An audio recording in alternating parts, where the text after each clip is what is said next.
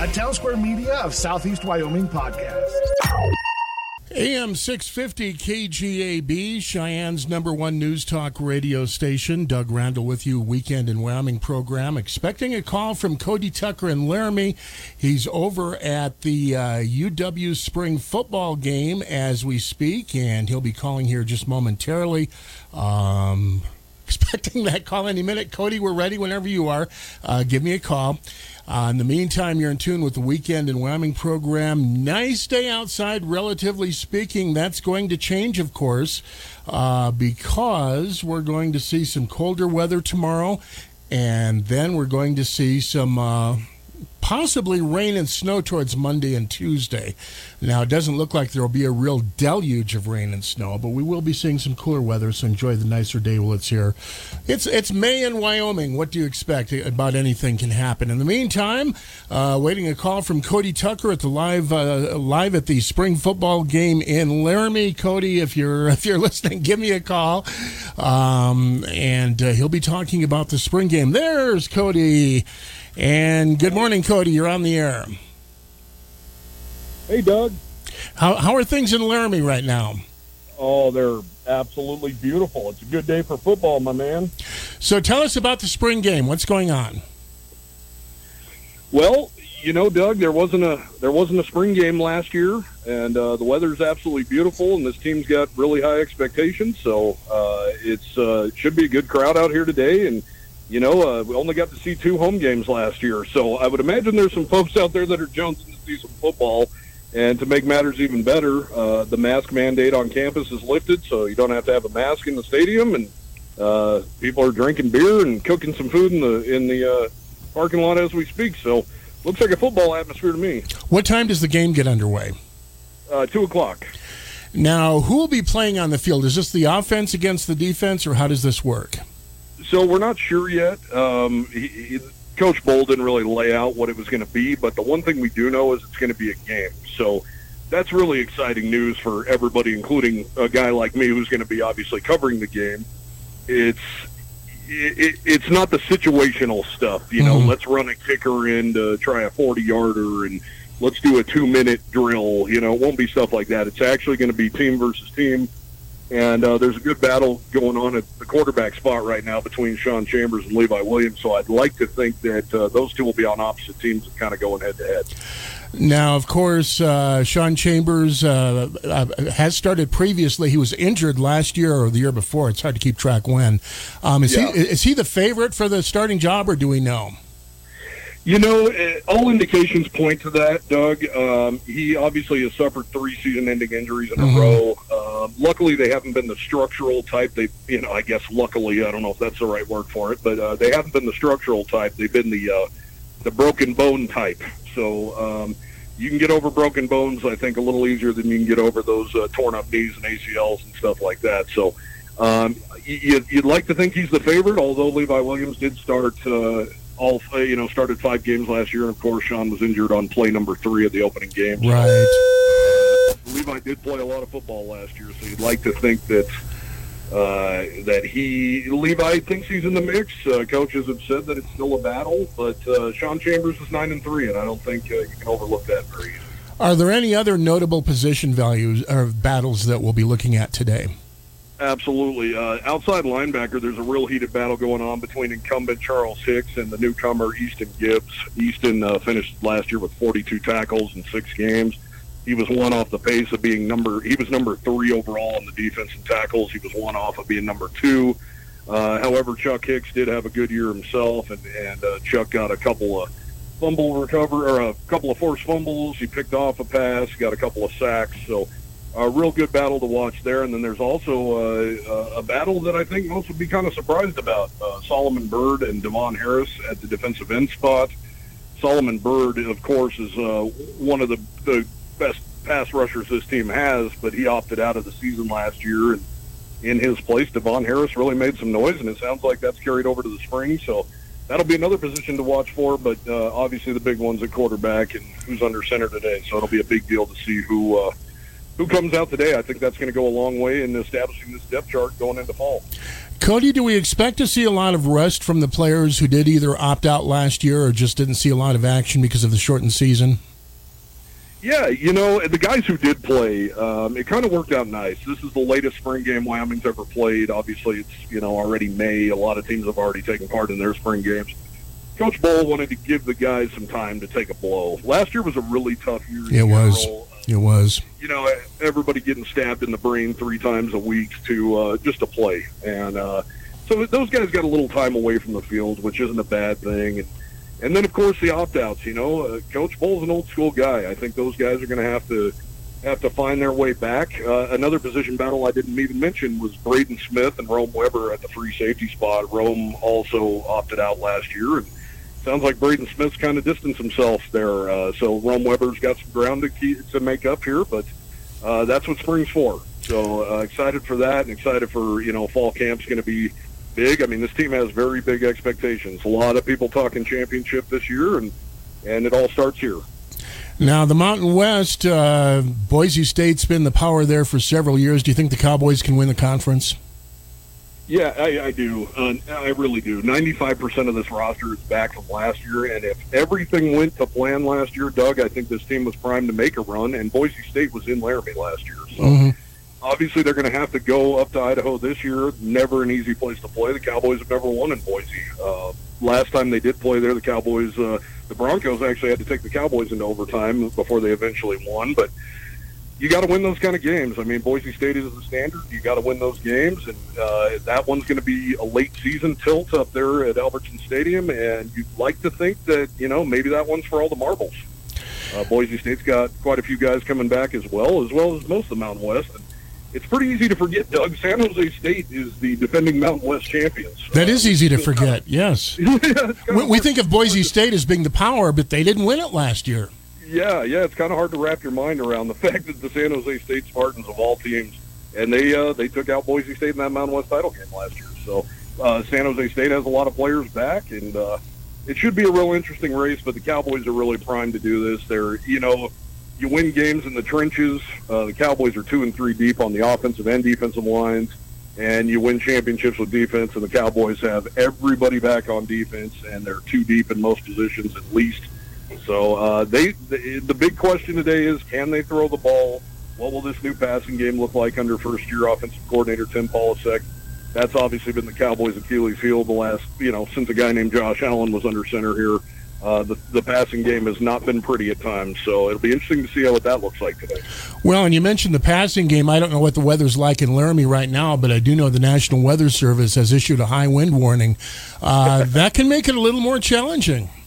Yeah, well, if you're playing quarterback at the University of Wyoming, you you better be able to throw in the wind. And yeah, it's a little breezy here. I will say, I'm watching. Uh, Garrett struggle putting up a 10 as we speak. it's definitely windy, but, you know, it, it kind of comes with the territory when you're a Wyoming Cowboy, doesn't it? Cody, are you uh, are you out there meeting people? Can people drop by and say hello and that sort of thing? They can. We are in the parking lot at the Brown and Gold Outlet, which is, of course, is right across the street from War Memorial Stadium here on 21st and Grand. We have a tent up. Uh, we got a new Jeep that's decked out in 7220 sports stickers. You can't miss us. So come by, get a sticker, say hi, and and uh, let's make this feel like a like a real football Saturday. Okay, Cody, I appreciate your call. Thank you very much. Hey, Doug. Thanks, brother. Have a good one. You too. AM 650 KGAB, you're on the air. Yes, my name is Cindy with Veterans Rock.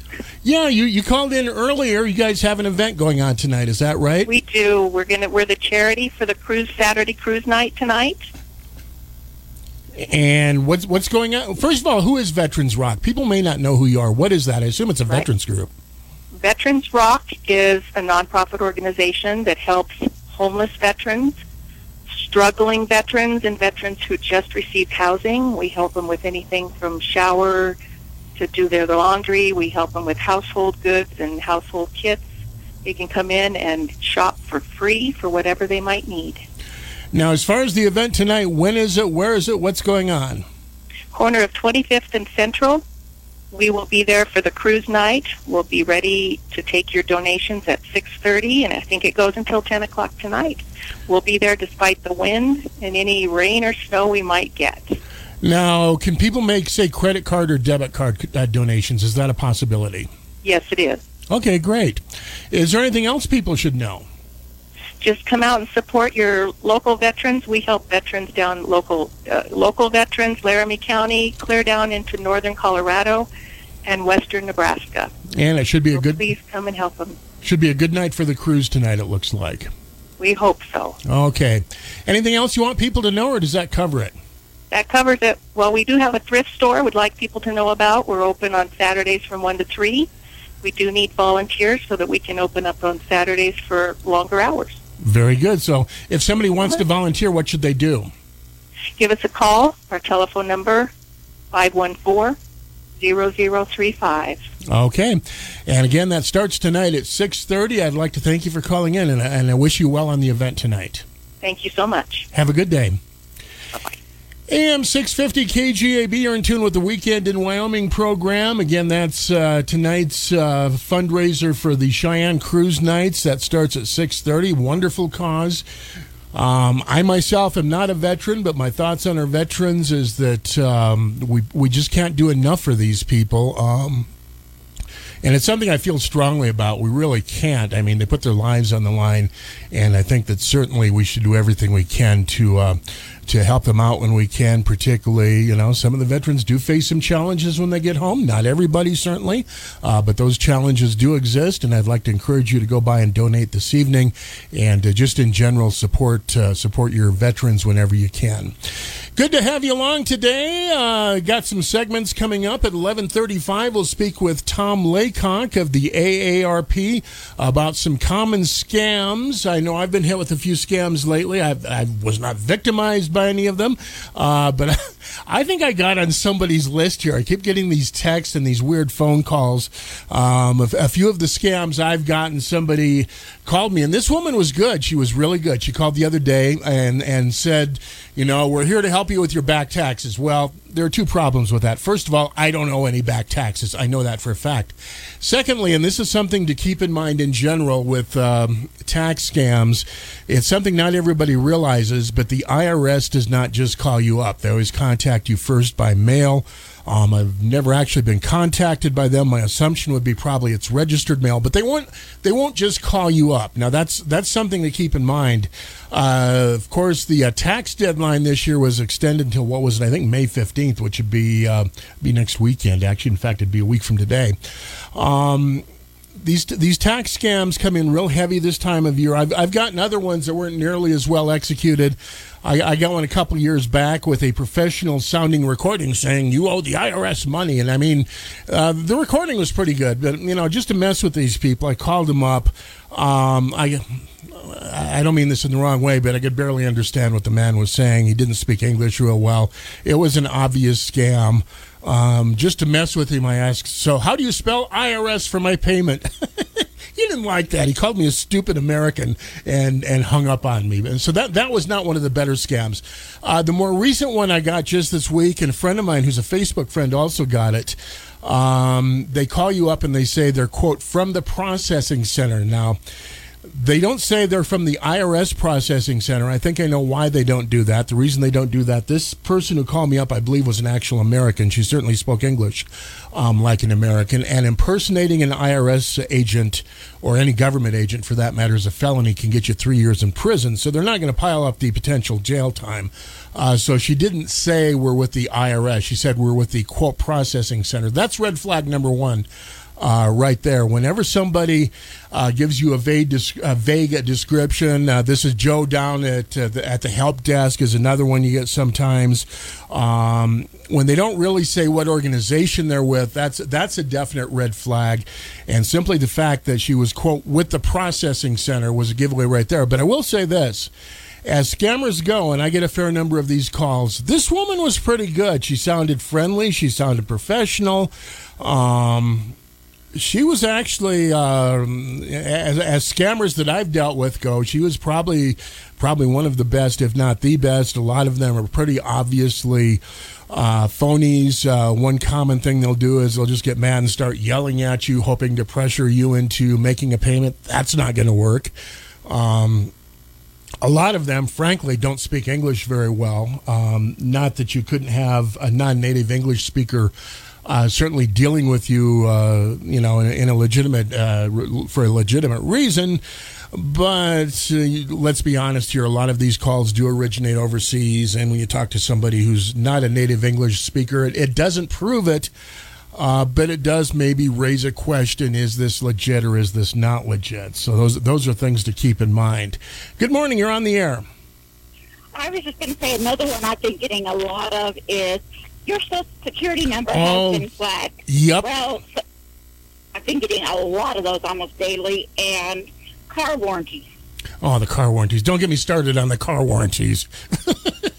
So, and especially the Social Security Administration, they're not going to call you. No, they're not. And and not only are they not going to call you, they're not just going to freeze your number up if you don't send them a payment on a gift card either, which is typically what these people want.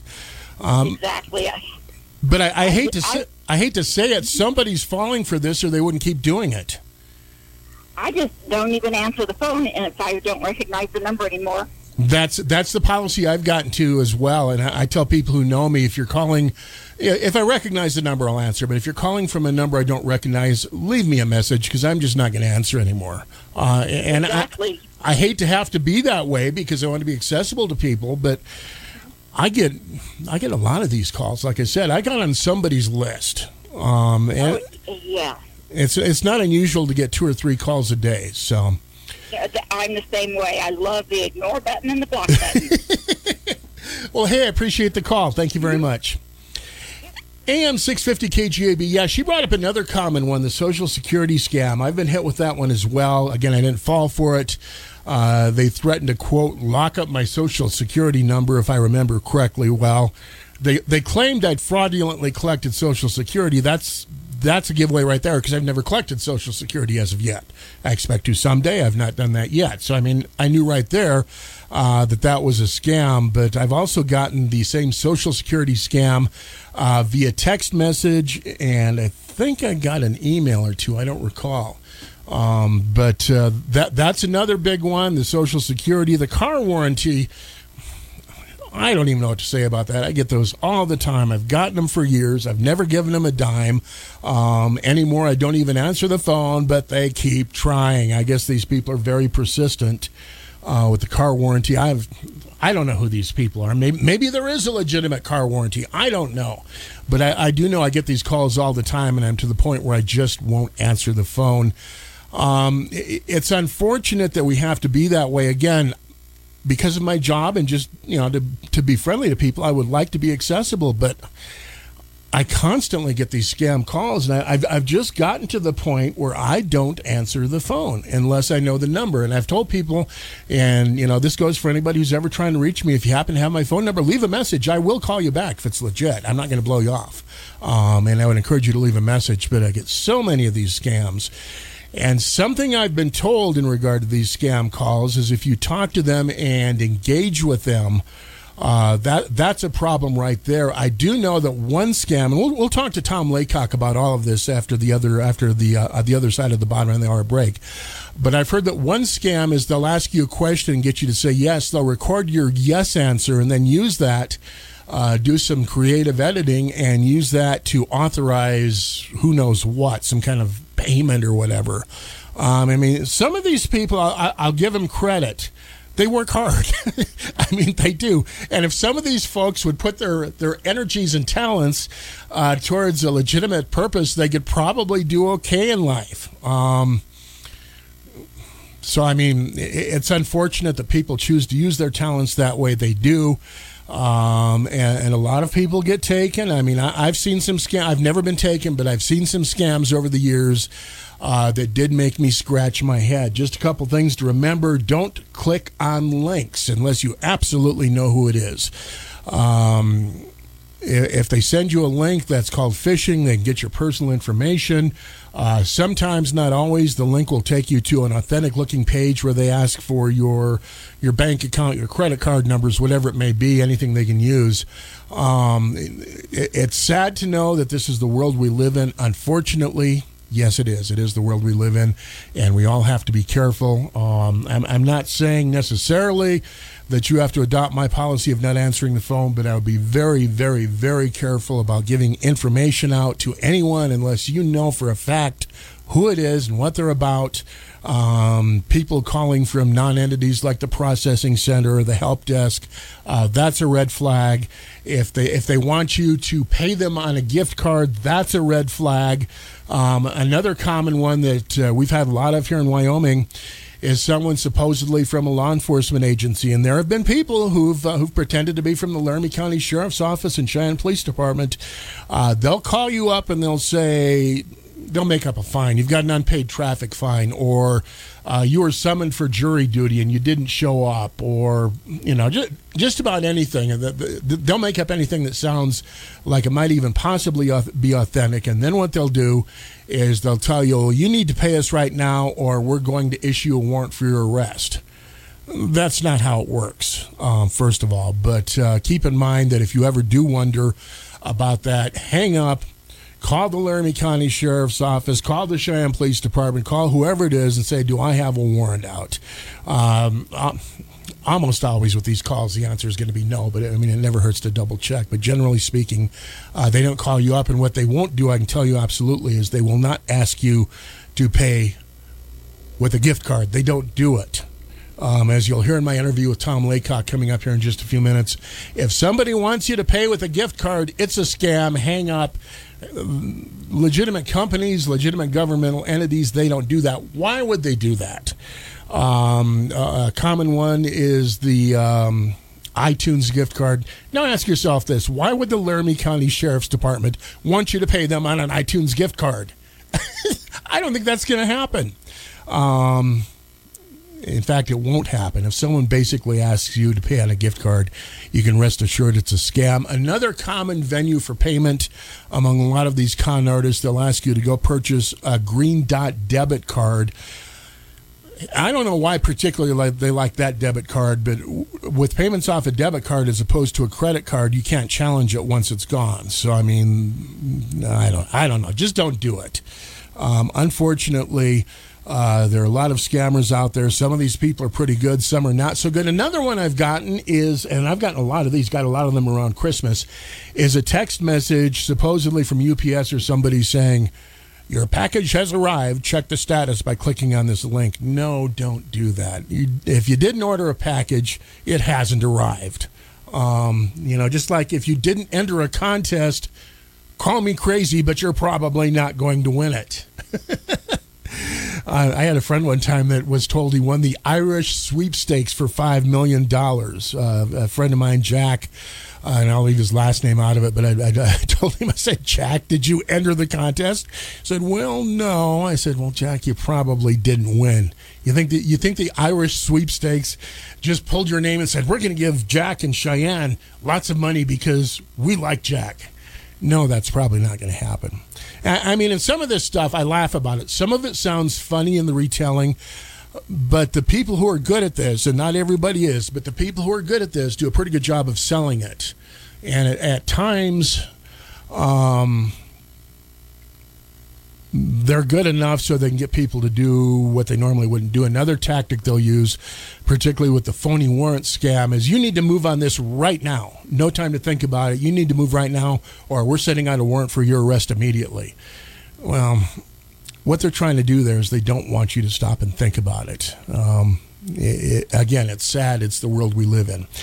Anyway, we've got that interview with Tom Laycock coming up at 11:33 at 12:05. Uh, Governor Gordon the other day declared uh, Thursday, I believe it was, as uh, would have been May 5th. So I guess actually that would have been Wednesday, but declared uh, May 5th as missing and murdered Indigenous Women's Day. It's a big problem in this country. In recognition of that proclamation, I'm going to play an interview I did a while back with uh, Senator Affie Ellis and a University of Wyoming expert on the subject of missing and murdered Indigenous women. It happens a lot. It's a major problem.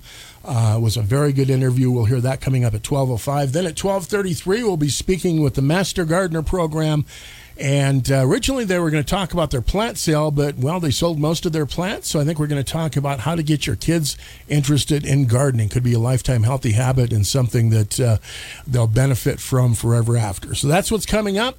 Thank you for joining us again today for the Weekend in Wyoming program. Doug Randall with you here on your Saturday. Thank you for joining us. We'll be back with Tom Laycock and that scams interview. And he had a lot of great information. We just kind of hit the high points here the last few minutes. Um, but he really gets into some details. Again, some of these people. I've, I've got to tell you, if they would if they would spend their talents in a legitimate job, they'd actually do pretty well. A lot of them aren't dumb, and a lot of them work hard. Unfortunately, they choose to use their talents in a venue that uh, is, is dishonest, and that's unfortunate. AM 650 KGB, KGAB, you're in tune with the Weekend in Wyoming program. Thank you for joining us back with the Tom Laycock Scams interview just ahead right here on AM 650 KGAB. Speaking with uh, Tom Laycock, Associate State Director for the American Association of Retired Persons. Good morning, Tom. Well, hello, Doug. Thanks for having me. Now, the topic this week is fraud. I'm going to bring up a fraud that I've been targeted with here recently because I know I'm not the only one. Somebody keeps calling my cell phone and claim claiming they're from the quote processing center and that I owe back taxes. I don't owe back taxes, and I know that the IRS uh, doesn't call you, and when they do call you, if they did, they wouldn't call themselves the processing center. I will say, however, whoever's perpetrating this fraud sounds very convincing. Is this one you've heard of? This is. So this is otherwise known as the imposter scam. Um, so we see a lot of this, everything from IRS to tra- uh, Treasury agents and even local police. And, you know, I mean, one thing that we, we tell people again and again is these folks are, will not call you uh, with something like this. But this is, this is an oldie but a goodie. Um, and in fact, the IRS is uh, is, is kind of tired of it themselves, and so they're asking for anyone that gets this particular scam to call them, and I'll give you the number that they'd like to to have you call them. Okay. 800-366-4484, or you can go to tigta.gov to report it because, frankly, they're sick of it too. so, now, Tom, one inter- one interesting thing with this scam, I happened to post about it on my Facebook page, and one of my Facebook friends said, "Hey, they just called me too." Is there some way they could have tracked our numbers to get on this list because we're Facebook friends or anything of that nature, or do we know? So we're not quite sure if, if that's the case. That, that's that's certainly, a, I suppose, a possibility. But one thing that we've we've talked uh, at length about with, with folks is the fact that in, in the past we've seen um, we've seen a number of uh, you know what the what folks will do is they will go to a legitimate um, call center mm-hmm. and uh, just have that call center start doing phone numbers.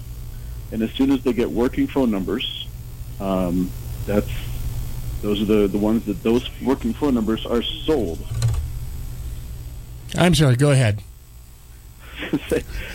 as soon as as soon as they get working phone numbers, then they sell those working phone numbers um, and, and they're, you know, they don't necessarily know who they're sending them to, um, but it's certainly, you know, it's something that uh, the, they can send to, to folks who are trying to pull the scam. People who are, you know, uh, some legitimate people as well as those that might be a little bit less. But they do pick up a set number of dollars uh, per working phone number that they get. And so I get, I'll get a number of the calls where people call and it's from a number that you may know or may not know, and they call that spoofing, where they right use someone else's phone number um, that to make it look more legitimate.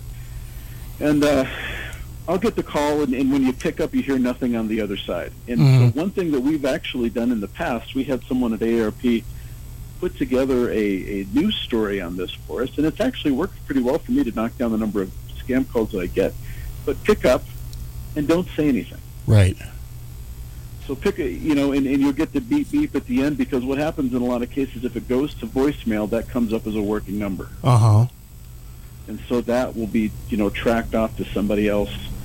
Um, you know, that'll be tracked off to somebody else as they're selling those numbers. So just pick up. If it's somebody who's legitimate, they'll say hello. Um, but, you know, in a lot of cases, these tend to be sort of voice-activated robodials. And I think you bring up an important point that I'm not sure everybody's aware of, although I think most folks are at this point, and that is just because it says it's a Cheyenne number or a Wyoming number, that doesn't mean it is. Absolutely, absolutely. That's the beauty of the spoof. Is a long time ago, uh, scammers figured out that folks are more likely to pick up if they feel like it's a Wyoming number, a Cheyenne number, someone that they know. In fact, uh, a couple months ago, I got spoofed for my own number. I've I've heard of people doing or hearing that. Yes. Yeah, um, and, and, I, and, and I'm a jerk. Apparently, I'm apparently I'm scamming myself. Um, so yeah, so that's that's kind of the, the next step uh, with those phone calls. One time in the not too distant past, it was a Cheyenne number. I picked up the number and I thought, well, it could be legit. So I called the guy back. He goes, I don't know, somebody's using my number. So, I mean, they can use an active phone, as you said, they can use an active phone number. I don't know how this all works, but uh, it's it's a new facet to this that something uh, that something people do need to be aware of. Well, and you know, you had mentioned um, the the imposter scam, the IRS processing center calling you, mm-hmm. uh, or you know, I, I, get a lot of them for student loans that I haven't had for 20 years. Mm-hmm. Uh, and I think the one thing we ask people is, if you really, if you think it could be legitimate, hang up, find a legitimate phone number for them in the phone book or online, and call that number. Uh-huh. If it's legitimate, they'll get you to the right person. Absolutely. Never be af- never be afraid to, to hang up and, and call a legitimate number that you can confirm is in fact, you know, in this case, the IRS. Now, in the past, uh, and these scams were not quite as well executed, but I've gotten what sounded like a recording from, again, from the IRS. And just to clarify, they don't call you by phone, they mail you stuff, but not everybody knows that. I got a recorded uh, recording that sounded fairly, fairly serious and fairly believable. Now, when I, just to, just to mess around with them, I called the number. It was some foreigners. I could barely understand what they were saying. That was not one of the more well executed scams, but this latest one, I, have got to give the, the, the, gal credit who, who uh, left him, and she left a message on my phone, did it a couple times, and she sounded really believable. She was obviously a native English speaker. She sounded friendly, professional. So it, uh, it, it, it, takes some awareness on your part, and, and you know, you've got to be very careful with this because you can get fooled if you're not careful. Absolutely correct. Especially, you know, scammers have, they've, they're, it's a much more, uh, in-depth process than just calling someone and hoping to get their money. Uh-huh. I mean, there's there's really a hope that uh, they try to appeal to your emotional side. And one thing we tell folks is if someone's demanding action quickly, um, that's that's a concern. That's a sign. If someone's saying, "I need a credit card now," um, you know, take a step back because they're trying to get you emotional. They're trying to get you out of your out of that place where the frontal lobe is working and and you know, really working through the logic of whether or not this is legitimate, and, and getting you to a place that's that's very emotional. Uh-huh. Um, and and the biggest one that that we see over the last couple of years is that Social Security imposter scam. I've gotten that call too, and I, I haven't even collected Social Security, but they I, they either don't know that or don't care. I think it's the second. Um, you know, I'll tell you, in 2020, the Social Security Office of the Inspector General received over 700,000 reports of Social Security imposter scam, and 70% of the calls to the AARP Fraud Watch Network helpline related to Social Security imposters. So this is extremely common then. Very, and you know, unfortunately, it's common because it's worked. Right. They wouldn't keep um, doing so these things if it didn't work. Unfortunately. That's right. So just remember, and it's a numbers game. I mean, they don't they don't care if you call and, and yell at them and and whatnot. For them, it's a matter of getting you off the phone if you're not going to take the bait and moving on to the next person. Hey, I want to jump back to something you said a moment ago because I should have asked about it and I neglected to do so. Why, uh, why should you answer your phone and just not say anything as opposed to letting it go to voicemail? Is there a reason for that? You know, maybe it may come up as a deadline. Oh, okay. And at that point, that becomes a number that they're not going to sell to anyone from um, telemarketers to, you know, on purpose or otherwise to an imposter. Uh huh. Now I, have heard of a. No, uh, go ahead. I was going to say sometimes that works and sometimes it doesn't. Um, you know, I've I've picked up and said nothing, and then all of a sudden the UPS truck is driven by, and my dogs have let folks know that that is a working line. well, and speaking of the UPS, that brings up another scam. Apparently, I'm a scam for a scam target for these folks. I'll tell you what, because I've gotten one, and this one is a text message. It's not a phone message. I've gotten a text message claiming that my package from UPS was uh, was either on the way or here, and you need to click on this link. Well, of course, I hadn't ordered anything, uh, but this is a pretty common scam too, from what I've heard.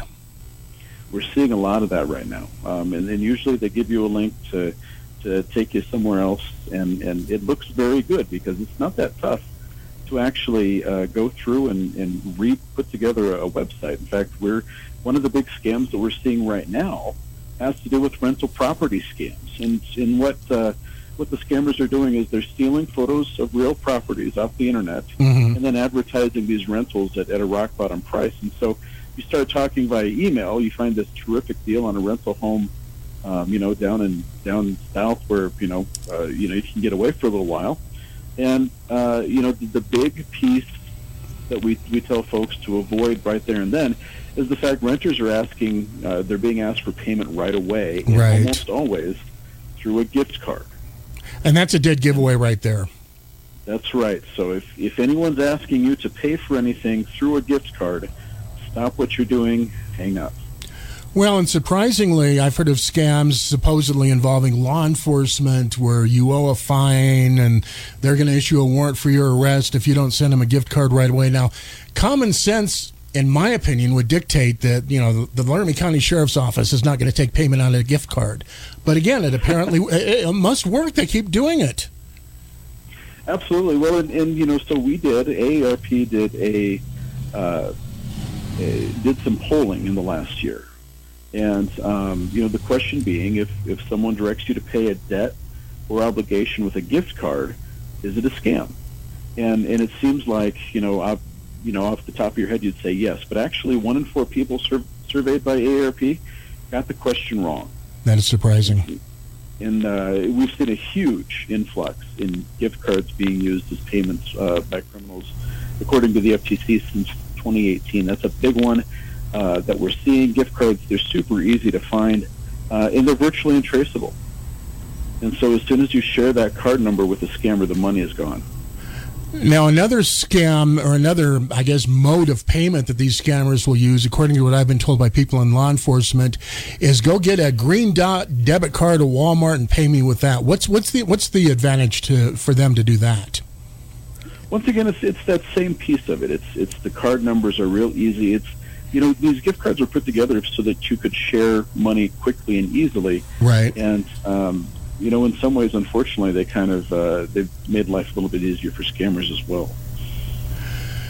Now, first and foremost, if it's a gift card, it's a scam. Hang up. What are some other big red flags?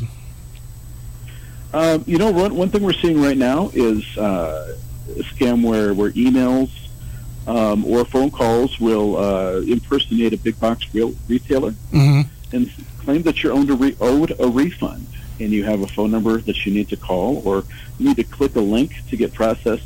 What ends up happening in a lot of cases is um, you get to a scammer who will say, you know, hey, this is really great news. You know, I, I need to uh, remote access your device and, and get you paid. Right. So they'll convince you to sign into your bank account so they can show you the deposit on site, um, and then they will actually take you to a fake page, which um, where they say, "X, oh shoot, you know what? I was supposed to give you hundred dollars. I gave you ten thousand dollars, so I need to get that money back." Right. And, uh, and and they'll do the thing. Oh my gosh, my boss is going to fire me if he finds out. So let's just keep this quiet. Mhm. Um, and then they'll they'll take back the money. But the thing is, they never put the money in in the first place. They just were able to get thousands of dollars out of your uh, out of your um, bank account. So, you know, once again, um, if if they're asking you to purchase a gift card, it's it's a scam. Um, or, or know that uh, you know that big box realtors don't retailers don't work this way. And if uh, someone asks you to, to buy something to pay off an obligation, it's probably a scam. Now, something similar to that, sort of. Uh, hey, you just won the Irish sweepstakes. You've won $2 million, but we need some money for processing fees. That's a scam, right? Yeah, absolutely. Yep. Um, we're seeing, you know, we've, we've seen that for, for quite some time. Um, you know, but, you know, something else to kind of consider is just the fact that uh, there are some ways that, that you can keep yourself safe from all this. And, Okay. and you know, uh, a couple of things that, that we have told people in the past is, you know, three steps to keep yourself uh, protected from identity fraud. The fir- fraud. The first is place a security freeze on your credit accounts with the three big agencies, so no one can open a new line of credit in your name. Okay. Um, my fam- my family's done this. It doesn't take very long. You do have to make sure you keep your, username and password for it safe somewhere.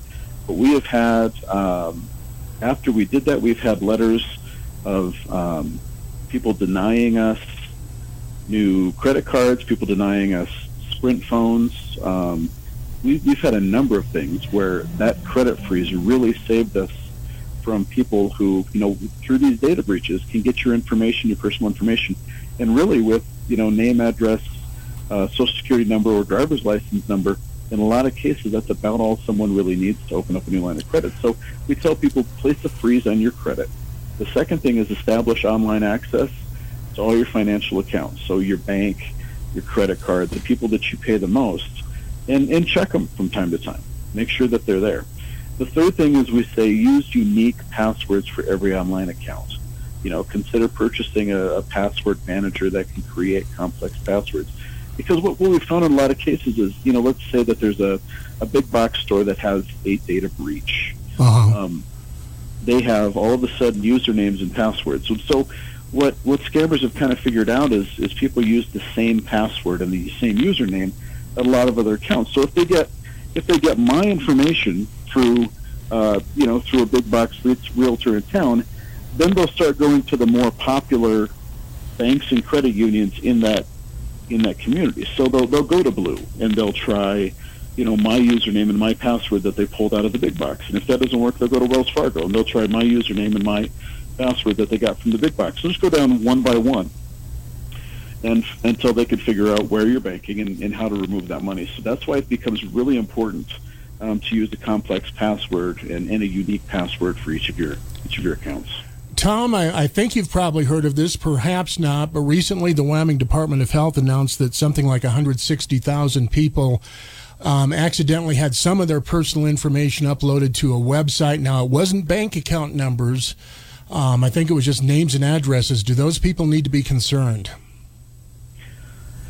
Um, I think if you are concerned, calling the Wyoming Department of Health is, is, the way to go. I know that they did put out some information last week on, um, you know, there had been a few people that had been um, attempted to be scammed out of out of that particular data breach, but uh, unfortunately, I don't have a, a, ton of detail on that. And the Department of Health has offered up a, uh, their phone number um, to help folks who have gotten into that place. Now, one thing I will remind people uh, at, at this point is is that you know the AARP has a fraud watch network. Okay. That's av- that's available. That's aarp.org and then backslash fraud watch network. Mm-hmm. And one of the, one of the thing one of the services that they have there is they have trained volunteers who, if you feel like you have been scammed, you can call them and they will take you through next steps. They will talk about okay, you think this happened. Here's problem. More often than not, is uh, everyone you know looks at, at these these scam alerts that we do and, and says you know, what on earth, you know, how could someone, you know, get not see through that? But the fact of the matter is, some folks don't, and because they feel taken advantage of or embarrassed, they just don't take any any other steps past that. Um, but we'd encourage folks, by all means, you know, if that happens to you, talk to somebody, reach out to local police, reach out to the Federal Trade Commission, which does a lot on scams, or call the, uh, the AARP Fraud Watch Network. And so the Fraud Watch Network, it's free to everyone. You don't have to be an AARP member. You don't have to be 50 and over. If you sign up, they're not selling you anything. All they're doing is they're sending you watchdog alerts of scams that are happening in your area. There's a Fraud Watch map that once again tells you kind of what scams are going on in your area. And then they'll send you emails just with sort of tips and tricks for avoiding the scammers and fraudsters. Well, and as far as being embarrassed, uh, I would refer back to uh, the scam I, I, I, spoke about a few minutes ago. This lady was good. I mean, some of these people are professionals, and they uh, they make their living this way, and, and we're not talking about amateurs in some cases. They can make themselves sound very convincing. Absolutely. You know, we almost. Um, I was uh, on Facebook and saw an ad for a, a cheap Patagonia coat, mm-hmm. and I thought, well, shoot, I'd pay that and I got on their website and I got all the way, almost all the way through the process. I mean, I was, I was typing in numbers, the credit card, you know, ready to go, and then I thought, well, you know, that description didn't have a lot of wording to it. Mm-hmm. Awfully vague. Yeah, and then, then you start looking around, look at the the you know the address that you've dialed into, you know, typed in Patagonia.com to find out that the code actually costs about three hundred dollars instead of you know sixty. And I said, oh, okay, you guys were close. You almost got me there. hmm Um, and so the little things, the little things in that regard, you know, because it is so easy to copy an image anymore from the internet and then rebuild, you know, a, a pretty simple website. So you know, we just tell people to be as careful as they can. Tom, are people safe dealing on eBay? Can you get ripped off on eBay? You know what? I don't. Uh, that's that's out of my that that's certainly out of our realm of expertise. Okay. I'll probably defer on that one a little bit. I did have a friend a couple of years ago who told me, and I, I got this secondhand, but claimed that he, he paid for a truck in Arizona on eBay and the scammers ran off with it. But I, I don't know anything more about that either, so I'll just leave that where it is. Oh boy. Uh, go ahead. You know, Doug, one thing that has been a little bit topical lately is um, we're find, we're seeing that uh, con artists are are um, trying to take advantage of Americans who have received their COVID vaccines hmm by sending out fake surveys about the experience. So the emails and texts look legitimate. Um, they even have logos of the vaccine manufacturers. But what they're trying to get to is your sensitive personal information. So they'll send you these surveys, and, and there's a couple ways to, know that they're scams. First of all, if they offer a prize for participating.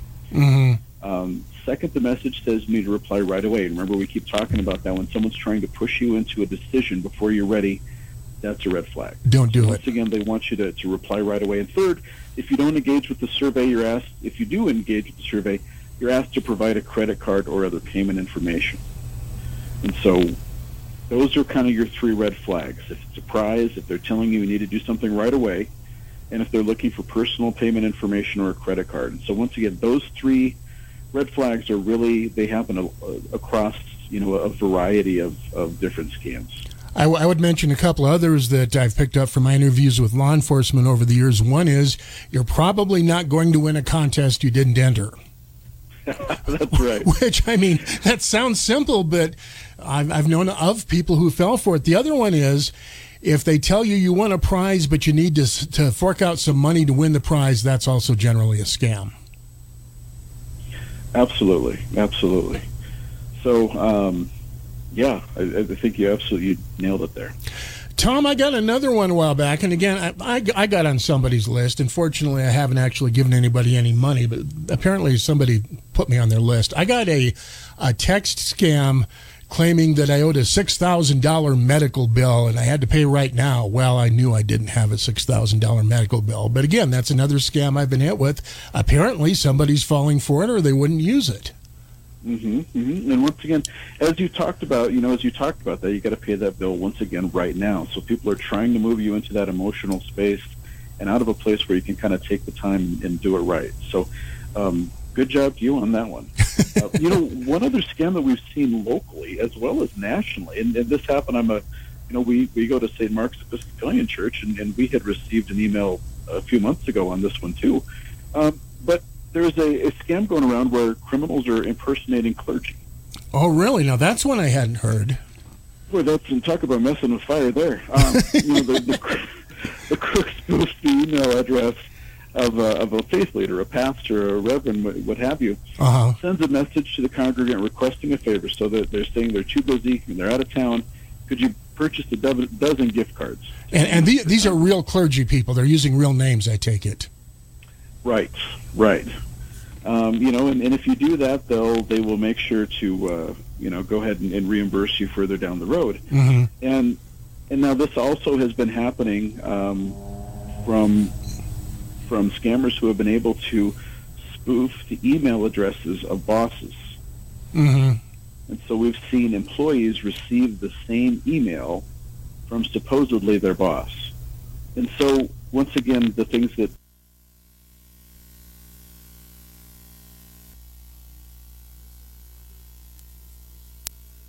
have Emily Grant with the uh, University of Wyoming Survey and Analysis Center. I also have State Senator Affie Ellis on the phone. Good morning.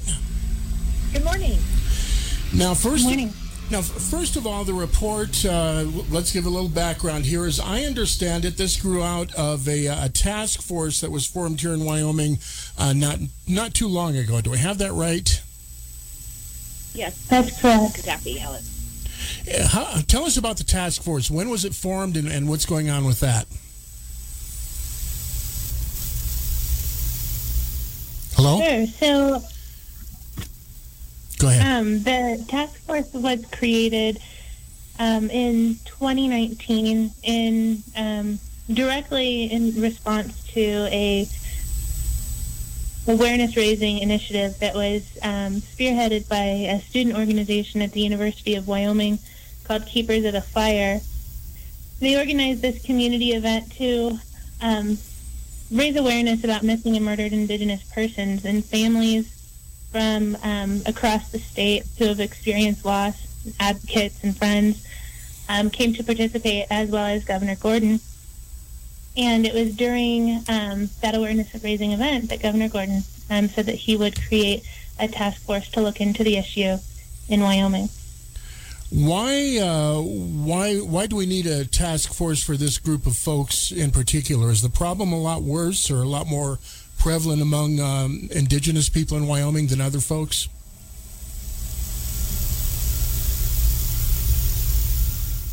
Either one of you. Yes, yes, so I can take that too. Um, yes, so um, there's been a, a grassroots movement that has um, been going on, um, starting in Canada, coming through the U.S. over the last five or six years to um, raise awareness of the problem. So the issue um, of missing and murdered Indigenous women or Indigenous people is not a, a new issue, but it has gained a lot of attention in the last um, five or six years. And um, part of the problem is that there isn't a lot of um, data. It's hard to track. Um, things aren't being recorded. And so it's kind of went unnoticed. And it's because of the, the family members and um, advocates, you know, raising up their voices and demanding attention to the issue that um, it's coming to light now. So that was um, one of the first goals of the task force was to pull together the information that is available so um, we can begin to understand the prevalence of the problem in Wyoming so we can address that. Now, although the report does focus on Wyoming, this problem is not limited to Wyoming. It's a problem at least across the western states. Am I right?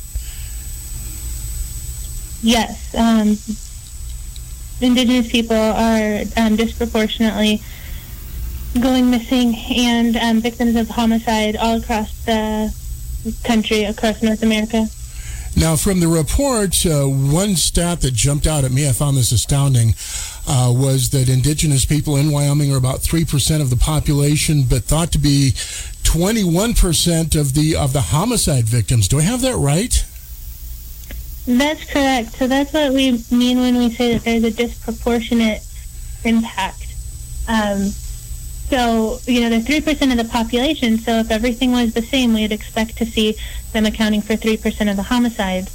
But um, they are victims of homicide at a much higher rate, making up 21% of the total homicides in Wyoming over a 20-year period that we assessed. And Emily, I, I read some information, and you can jump in on this either way. I read some information that some folks think even that 21% figure might be low. Do I have that right? That is correct. Um, so the way that we assessed the number was going through um, the Wyoming Vital Statistics records, Mm-hmm. and the cause of looking at the cause of death as homicide, while um, talking with family members and listening to voices nationally. We know that sometimes when the coroners um, or medical professionals make the determine the cause of death, sometimes it's believed that um, they're not getting the homicide designation. You know, perhaps it's that exposure or um, you know different causes, and it's not being listed as homicide. So there is reason to believe that the number could be even higher. Now, in going through the report, and, either of you jump in, uh, jump in with whatever that you care to comment on, or if I have something wrong, just go and say it. Um, but I, I found a couple of prevalent themes in this report, a couple of a couple of real issues. Uh, it appears one, frankly, was with uh, my brethren in the media. Some of this stuff is not uh, maybe not being reported or not being fairly reported. Is that accurate? Yeah, so a big focus of our report, in addition to, you know, just getting the count of, you know, how many people are murdered, how many people are missing, um, we also wanted to look at media portrayal because that's something that we had heard um, from the families is that there that this is happening and no one's noticing. And so we decided to um, look at this by assessing um, newspaper articles in Wyoming and doing a, a, keyword search, looking for all the articles that talked about um, homicide, murder, missing, you know, those types of words, and then looked at the victims um, and the characteristics of them. And uh, we found that Native American people were less likely to have an article written about them, um, and Native American females were the least likely to have an article. We only found articles about 18% of the indigenous female homicide victims. I also read that some of the coverage sometimes tended to be a little I don't know what word to use. I don't want to use the word lurid, but the, they were covered differently than other homicides. Is that is that something you found in this report? Did I read that right? Yes. So the first way that we looked at it was seeing just if there was an article present or not. But then of the articles that were present, we wanted to look at how the people were described in the article, like what kind of words were used to talk about them, the crime, the circumstances. And um, we found that indigenous homicide victims were more likely to have um, violent language used to describe the situation, so really graphic depictions of um, the circumstances of the situation, the um, the body, the crime scene. And we didn't notice that in articles about white people as often and often there were um, negative character framing. So this is like information about the victim that isn't directly related to the crime itself. So talking about their status in the community, maybe um, that they were unemployed or they had a history of drug abuse or something like that. It was more likely um, to be in articles about indigenous victims than white victims. Senator Ellis, as, as an Indigenous person, have you noticed this trend yourself? Is that something you're aware of, or, or what would you say about that? You know, I, I wanted to thank Emily for being on the line, and she deserves a lot of the spotlight on today's show just because she was the one doing the work, and, and along with her colleagues at the University of Wyoming. And um, this report is really important. I think as an Indigenous person, this is something that we all kind of thought was out there, but seeing some science and some study behind it kind of verifies what we know. So I'm just really thankful that we've got some information to work with. And along those lines, this report is unique. Um, you know, other states have looked at the missing and murdered Indigenous person issue, um, have produced reports, but this is the first one I recall talking about media coverage. So I just am really thankful that we have the, the information. It does sound like, though, that it, it confirmed what you already sort of thought. Is that right?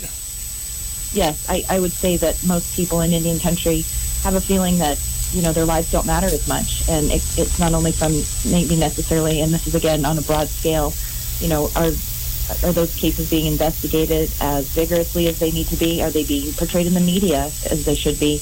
And I think that that was always kind of a gut feeling that a lot of people who particularly have lost loved ones have had that was that there was unequal treatment. And so this report is very very important for us to be looking at. Now, the other big thing that jumped out of me reading this report was that a lot of times, and this is for either of you, whoever would care to comment, a lot of times people were hesitant to report these crimes because there's a bit of a distrust of law enforcement. Is that accurate? This is um, is Affie. I think that there's there's a lot of things that contribute to lack of reporting. Years ago, um, the Obama administration um, started a program called the High Priority Performance Goal Initiative and their focus was um, in part to look at some reservations with incredibly high crime rates and see if they could um, do something about that. And so along those lines, they increased law enforcement presences at four reservations. And at Wind River in particular, um, the initial thing that was very startling that we saw was people were very hesitant to call the police, not only because of maybe some distrust, but because they were so understaffed that there was a sentiment that why call the police, no one's going to show up anyway. So after they saw an increased law enforcement presence, people actually started calling the police again, and um, crime started going down.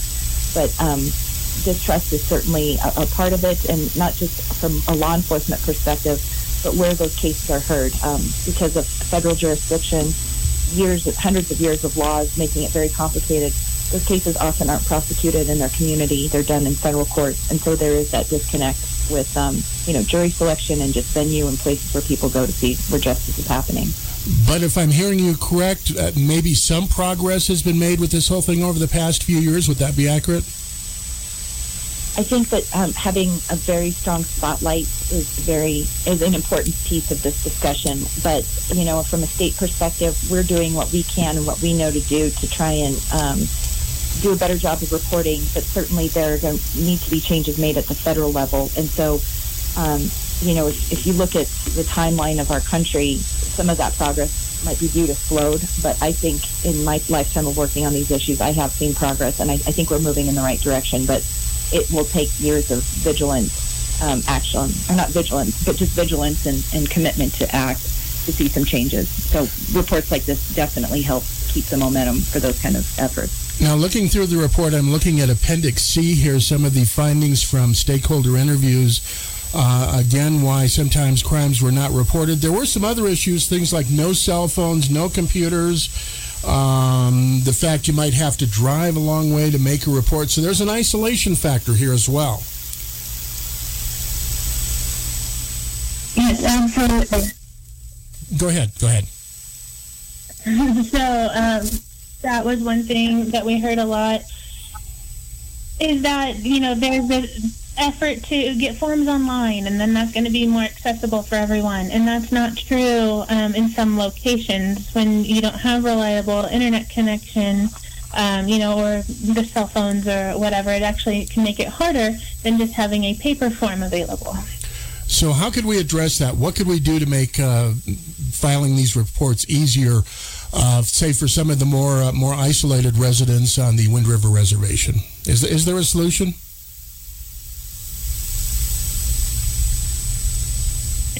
You, you know, I, I think that if I, I don't. Right out, Emily. Go ahead. I'm sorry. Oh, go ahead, Senator Ellis. well, from our, our, perspective, certainly on the Select Tribal Relations Committee, um, we're in the middle of a legislative session right now, but we will be looking at interim topics that we're going to take a further study on during this 2021 year. And I know this report is uh, very important to us. We want to make sure we're following up, and so I think some of those questions we'll be having with um, the very people who help develop the report, as well as those on the other side of it who provide the forms, and see what we can offer as, as potential solutions. But I'm sure Emily has given this more thought. Emily, go ahead.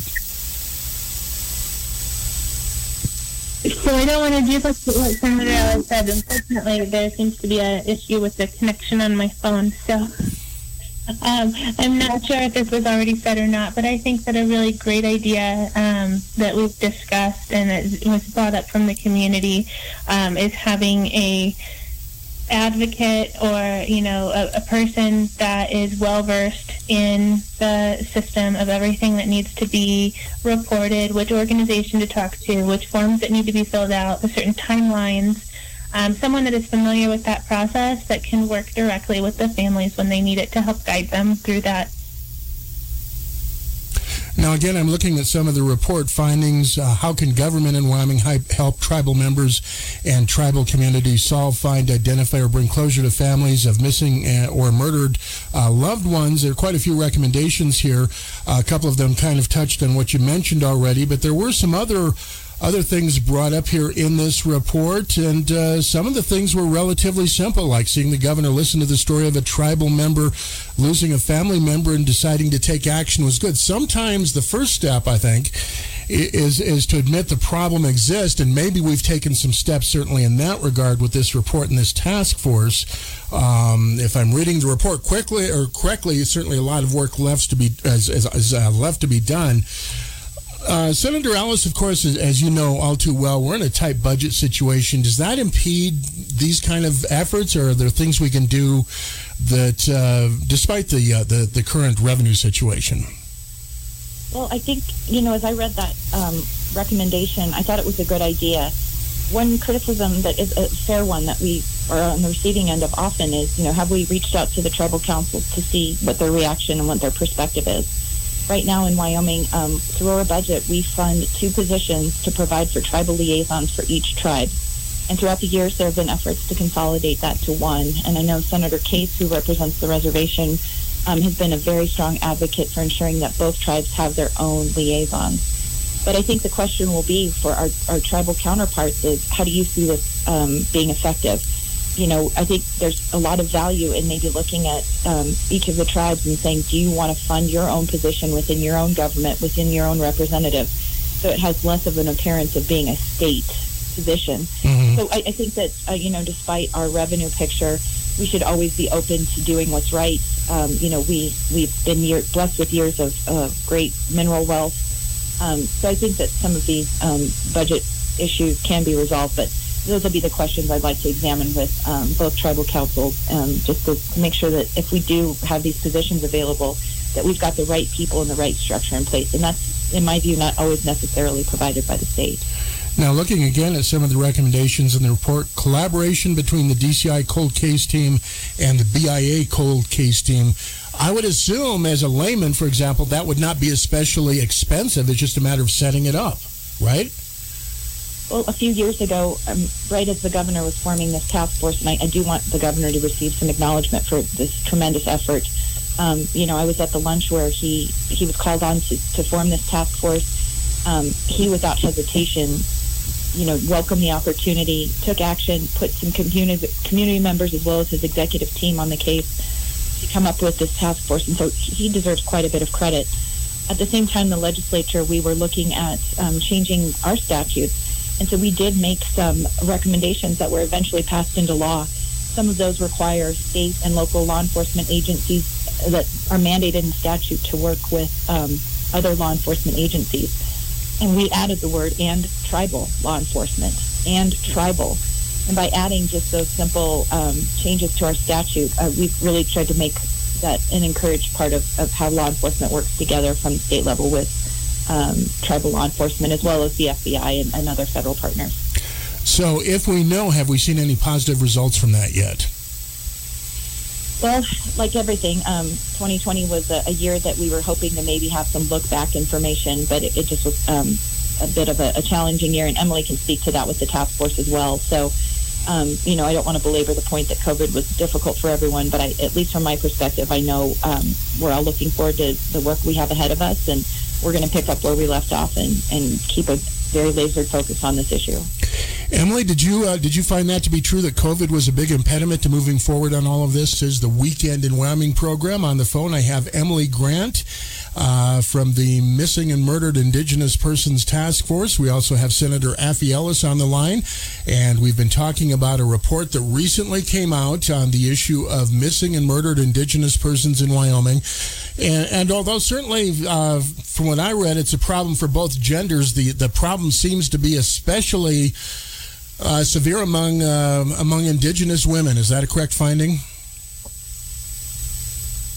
Emily, go That ahead. is correct. Yeah, I would say that um, you know it's all Indigenous people that are experiencing it at um, disproportionate rates, um, but there's uh, definitely a a big focus on Indigenous women. Why why is the problem, if we know, more severe among Indigenous women? Eh, Do we know that? First of all, do we know do we know why it is, or do we have any theories? Emily, So, uh, you know, from a data perspective, I would say that we we don't know. There isn't a a concrete reason that we can point to with data. You know, I, I think that there are, are many contributing factors, and each each case is different. But what's important is that each each of these cases is a person who really matters, and they, you know, deserve the full. Um, justice in the issue and any type of prevention that we can do so that no more um, people are experiencing this at such a disproportionate rate is important. Okay, we're down to about two minutes left. I've been uh, asking questions based on the report and, and, and just what I know about the subject, but I'm not the expert on this field. You people are. Uh, is there anything we haven't mentioned that you folks would like to bring up that uh, maybe our audience needs to hear about that we haven't talked about? Well, Doug, this is Daffy to kind of, um, you know, offer some thoughts on your, your prior question. You know, for the last couple hundred of years, we've kind of had a mishmash of how we approach crime in Indian country, and it really started um, with this notion that tribes are sovereign nations and they're separate. And so back when we were forming treaties with these um, Indian nations, the U.S. government would actually have provisions in those treaties saying, you know, if you have white people committing bad acts on reservations and among Indian people, they were to be delivered back to non-Indian um, jurisdictions, either mm-hmm. state or federal. And so that kind of set this premise of who's in charge. And so um, over the years, um, the federal government has exerted more and more jurisdiction over crimes that happen in Indian country. So if you have a crime with involving two native people and it's a defined major crime, you know, murder, rape, one of the a more serious crime, the federal government has exclusive jurisdiction. And then over the years, we've passed laws. Congress has passed laws. We've had Supreme Court cases. Um, they've given interracial crime involving either a non-Indian perpetrator against an Indian victim or vice versa. Again, the feds have um, criminal jurisdiction. But if you have two non-Indians, then the states have jurisdiction. And so when you look at these cases, you need to know the race of the perpetrator, the race of the victim, where the crime happened, and the nature of the crime in order to determine whether the tribe, the state, or the federal government has jurisdiction. So when it comes to missing per- person cases, of course you're missing key elements of who who's in charge mm-hmm. because you don't know if a crime happened or if somebody has voluntarily you know wandered away. You don't know where that happened, and you don't know who did that to them. So of course it's been become this perfect breeding ground for these cases to largely go overlooked because jurisdictions jurisdictions jurisdictions can point to one another. And so that's been a, a huge effort at the federal level of how do you give tribes more say in what happens over their reservations. And that's going to be an ongoing conversation. And to your point about I, happening. I hate to cut you off. Oh, yeah. So that's there's there's just more work to do. I appreciate it. Thanks, folks. I appreciate you coming on.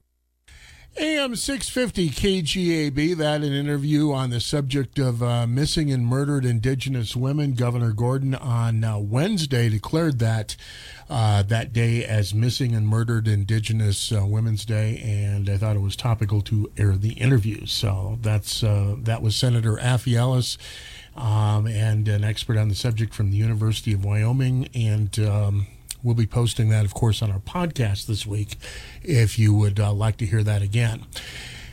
AM 650 KGAB, Cheyenne's number one news talk radio station, coming up on a bottom of the hour break. Uh, then we'll be back with uh, the Master Gardener program. This week's topic, from what I understand, how to get your kids interested in gardening. Originally, we were going to talk about the plant sale, but well, they've sold most of their plants, so uh, not much, uh, not much left to explore there. But we will talk about how to get your kids interested in gardening, and of course, as always, we'll take uh, take questions about gardening, comments. Uh, we're getting getting closer, at least, to the time of year uh, when people will be plant, planting their gardens. Maybe maybe we're into that time of year. I don't know. Uh, um, I think it depends a lot on the weather in a given year. Maybe that's something I can ask Mike Heath about when he calls in. In any case, you're in tune with AM 650 KGAB, Cheyenne's number one news talk radio station. If you're interested, there's a poll on our website about who you support in Wyoming's congressional race. Long line of uh, candidates listed there. Pick your favorite.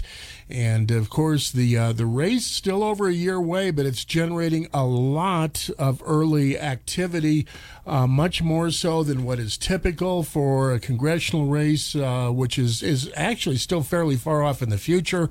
Uh, but of course, the incumbent Liz Cheney has uh, been going at it with former President Trump. The former president's supporters not happy with her. Uh, several people have already jumped into the race. Others are rumored to be getting in. And uh, just a poll there if you care to express your opinion. That's cool. If not, that's uh, that's fine too. But it's an online poll. If you want to if you want to have a choice to or a chance to uh, voice your opinion, that's one way to do it. Good to have you along here on your Saturday, AM 650 KGAB, Cheyenne's number one news talk radio station. We'll be speaking with Mike Heath from the Master Gardener program just ahead, right here on the Weekend in Wyoming program. You're in tune with Cheyenne's number one news talk radio station, AM 650 KGAB. 1231 currently. We'll be back with Mike Heath and the Master Gardener program just ahead, right here on the Weekend in Wyoming program. AM 650 KGAB, Cheyenne's number one news talk radio station. On the phone, I believe I have Mike Heath with the Master Gardener program. Good afternoon, Mike. Doug, how you doing today on this beautiful Saturday? Doing well. I understand you guys are about sold out of plants there. Is that right? Oh my gosh, I um, do the vegetable tables myself. We've gone from 12 tables down to a half a table in four hours. So there's not much left at this point. There's not much left. I mean, if you have something you're looking for, now's the time to get out here because uh, it's not going to go on much longer, and it's certainly not going to last until four o'clock. Mike, is now the time of year when people should plant their gardens, or is that a little early yet? Well, we're still a bit early. Um, now's the time to be selecting your plants. Okay. You want to keep them in the house until about June 1st. Our last frost day here, uh, average frost day, is May 22nd. So you definitely want to go after that, and uh, I suggest at least give it a week because average is just that. You get some earlier and some later. Now, we did want to talk about how to get your kids interested in gardening. Is that right? I think so. So, this is a good time of year to start them. how should you get your kids interested in gardening? Well, first thing you want to do is wait until after this next snowstorm. Okay. Not not a good time to start this week. Well, you could be waiting until the 4th of July if you wait for all the snow to clear, though. That's always possible. Anyhow, start the kids early.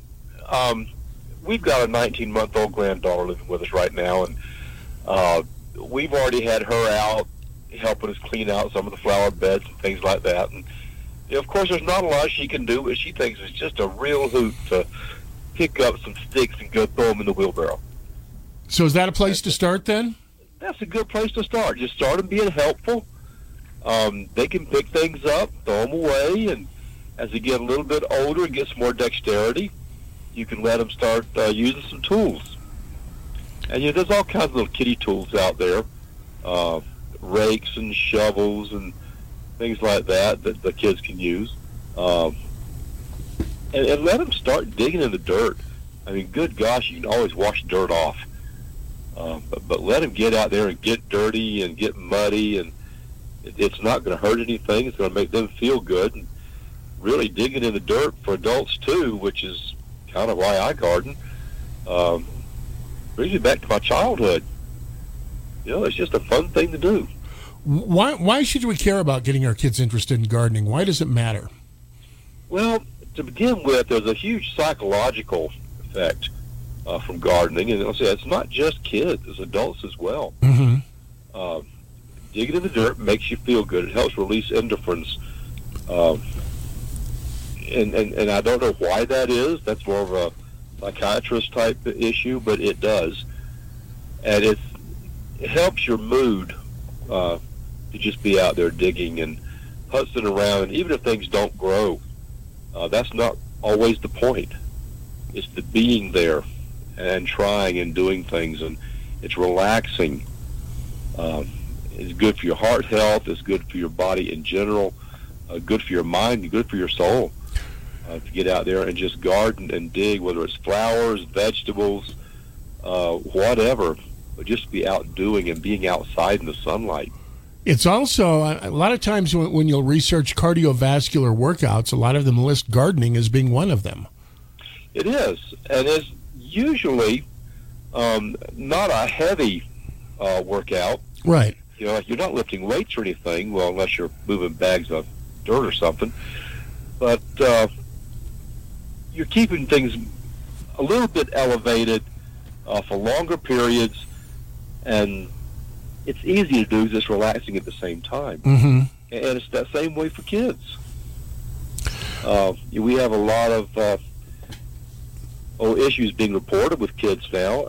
Well, why not get them out doing something productive that helps them to relax and calm everything down?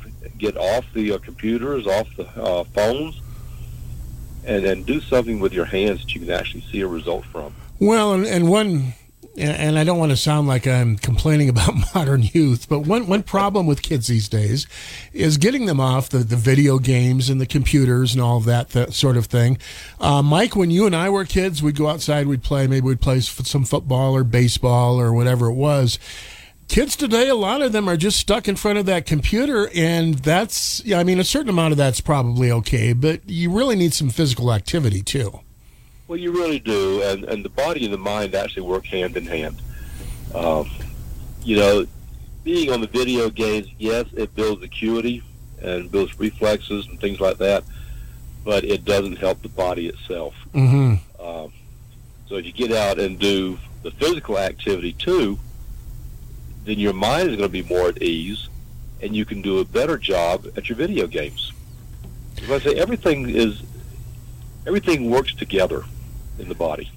AM 650 KGAB, you're in tune with the Weekend in Wyoming program. Back with more with Mike Heath and the Master Gardener right after this. AM 650 KGAB, Cheyenne's number one news talk radio station. I have Mike Heath with the Master Gardener program on the phone. By the way, Mike, are, you uh, taking questions if people have questions today? Of course, I'll take questions. Be happy to. Well, and our phone line's open at 632 3323 if you have any questions for the Master Gardener. Mike, uh, you talked about uh, getting kids interested. Uh, what are some good, simple things you can start them out doing where if they don't do it right, they don't do too much damage?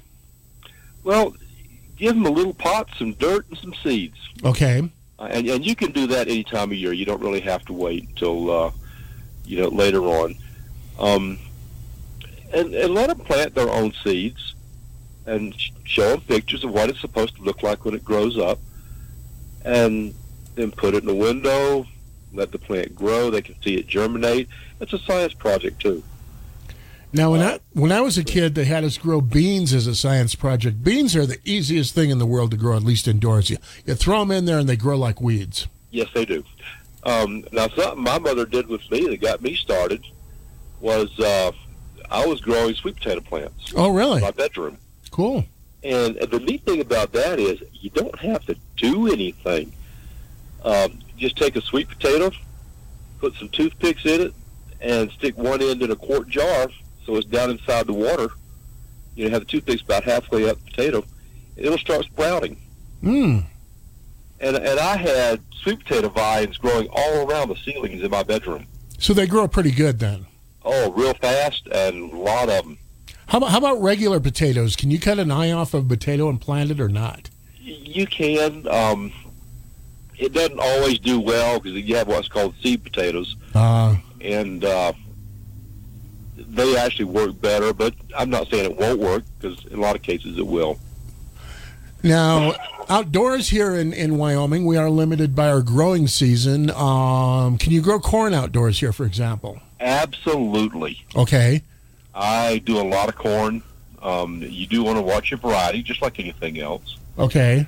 Uh, the shorter uh, growing season varieties on anything is what you want. If you can hold it down around 65 to 70 days, uh, you're in real good shape. And remember that what it says on the seed package is not the time from the, when you plant the seed to the time you harvest. What is it? Okay.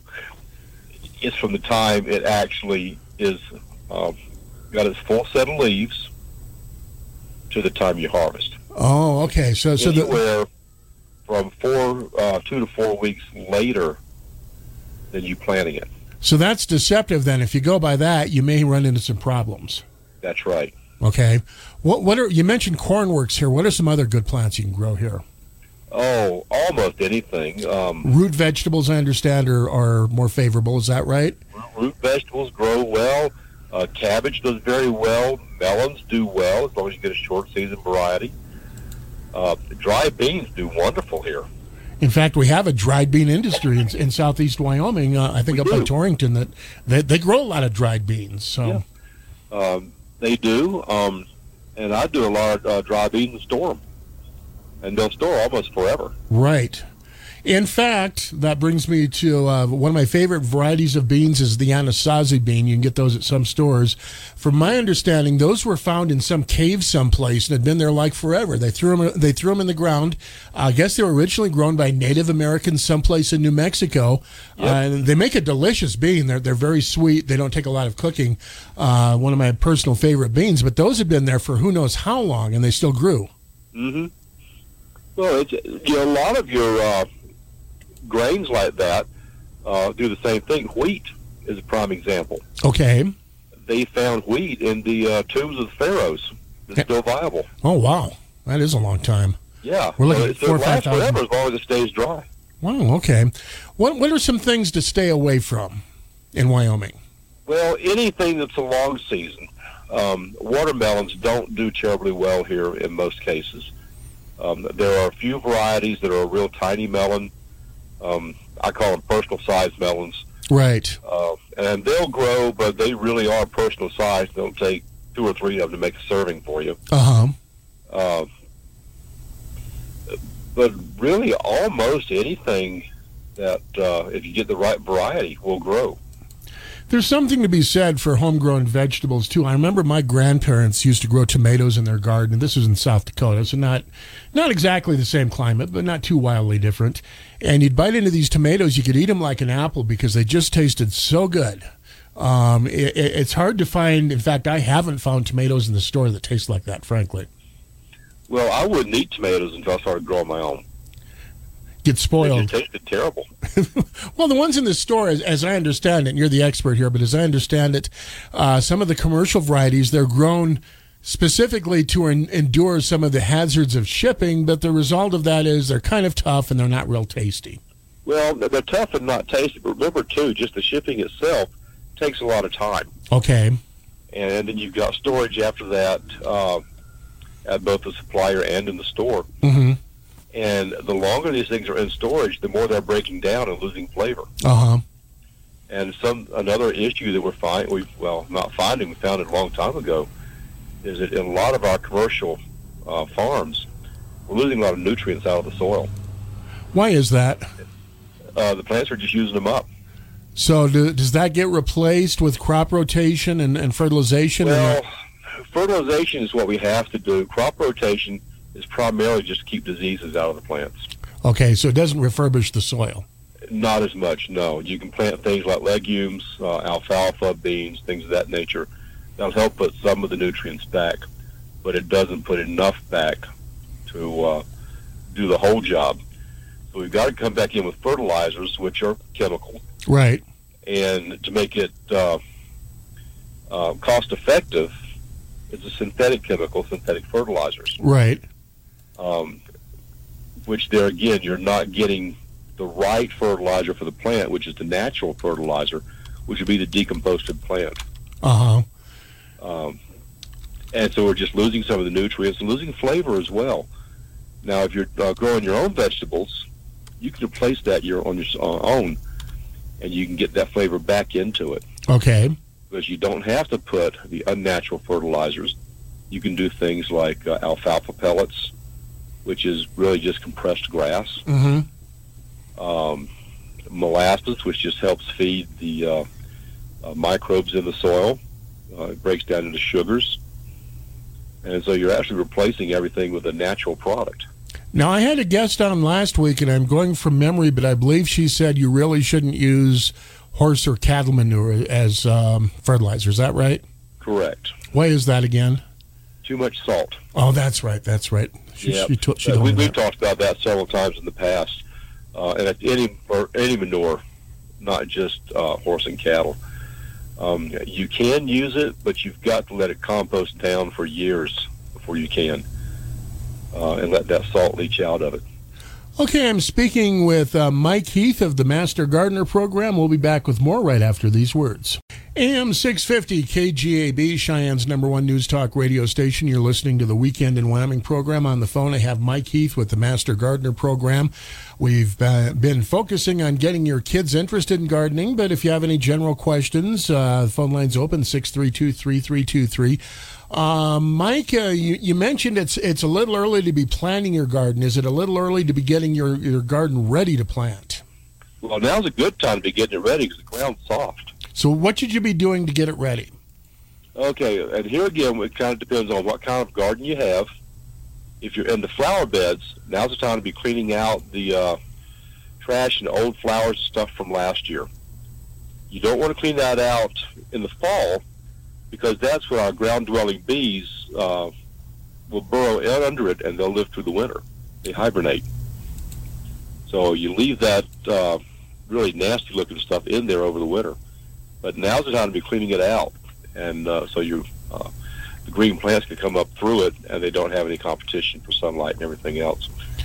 Um, and then if you have some soil issues, now's the time you can scratch in some amendments for flowers, and uh, make sure your irrigation lines are ready, um, that you don't have any holes in them that uh, have blown out over the winter, uh, cracks, breaks, things of that nature. And on the vegetable garden side, now's a real good time to be going ahead and get it tilled up. And there again, depending on uh, how big your garden is, you may use a uh, power tiller or uh, just dig it up with a shovel by hand. Um, for my area, I have no choice but to use a power tiller because ground's just too hard otherwise. Right. Um, but you don't want to over till. It's what we call recreational tilling, just going over it and over it and over it. That you don't want to do. Um, in a good, well-established uh, vegetable garden, you can hit it once with a tiller and you're done. Now, we've been hearing a lot of talk about drought this year, and we don't know how wet May is going to be. Don Day, as I think you're aware, told me a while back that if we don't have a, a wetter than normal May, uh, we're probably going to be in drought until 2022. How does this affect your vegetable garden? Does it affect your vegetable garden? It does, and Don and I had that same conversation here just a few weeks ago. Um, right now, the subsoil moisture is actually very good. Um, I was planting trees this last week, and I was down about two to two and a half feet, and there's real good moisture down there. Right. Okay. Uh, but that's not going to last. Okay. And I don't believe the prediction right now is for uh, a very wet May, more of just an average May. But the predictions for the June, July, August, September time frame are much drier than normal. So you're really going to have to keep on top of the watering for all of your gardens, be it flowers or vegetables, as well as your trees and lawn. And I know living in town, you're under water restrictions, but uh, whenever you get a chance, you're going to have to start pouring water to these things. Um, otherwise, you're just going to lose it. How often should you be watering, assuming it is a dry summer? Well, you really have to pay attention to the ground. Okay. It's, it's not as much a question of time, but check the ground itself. Okay. Um, you don't want it to dry out and be hard, but you also don't want it to be mud. So just take a spade, um, dig in a little bit, you know, inch or two, and feel the ground and see what it is. If it's dry powder, you're probably too late to be watering, so get busy. Okay. Uh, if it's muddy, let it go a little bit. Um, you want it a little bit moist so you can roll that uh, dirt ball up in your hand and it'll hold its shape when you let it go. Okay. And then that's about how you can tell when the moisture is right in there. So moist but not saturated. Right. Now, sometimes if you if you do wait too long, there's a trick you could use to get more moisture down into the ground. Is water for maybe an hour and then shut the water off. Okay. Give it three or four hours, and then come back and water again. Now, what that does, it helps break that sub or that surface tension on the ground, and the moisture can go in, and that second uh, watering will go right on in versus just sit there. Now, in regard to watering your lawn, and I realize you're you're a garden guy, not a lawn guy, but I've had people tell me that you're better off watering thoroughly a few times than watering every day. Is that true for your garden as well? Um, you really have to pay attention to the garden more closely than the lawn. Okay. And you may have to water. Well, you will have to water it much more often. Okay. Because remember, on your lawn, the roots go down. They right. go down very deep. Right. Uh, your grass roots could be four feet down in the ground and, and you want them down that deep because they'll pull that uh, real deep moisture up, which is why you water it heavy and less often. On vegetables, though, and with flowers as well, those roots are a lot shallower. Mike, You're going to ha- have to uh, water more often. We're, we're down to not much time left. Is there anything else you wanted to say about getting kids interested in gardening or gardening in general or, or anything pertaining to the subject here? Uh, with kids, let's just get them out there and get them going. Uh, work with them yourself and, and let them do things. If they mess it up, you know, it's plants. You Right. grow them again.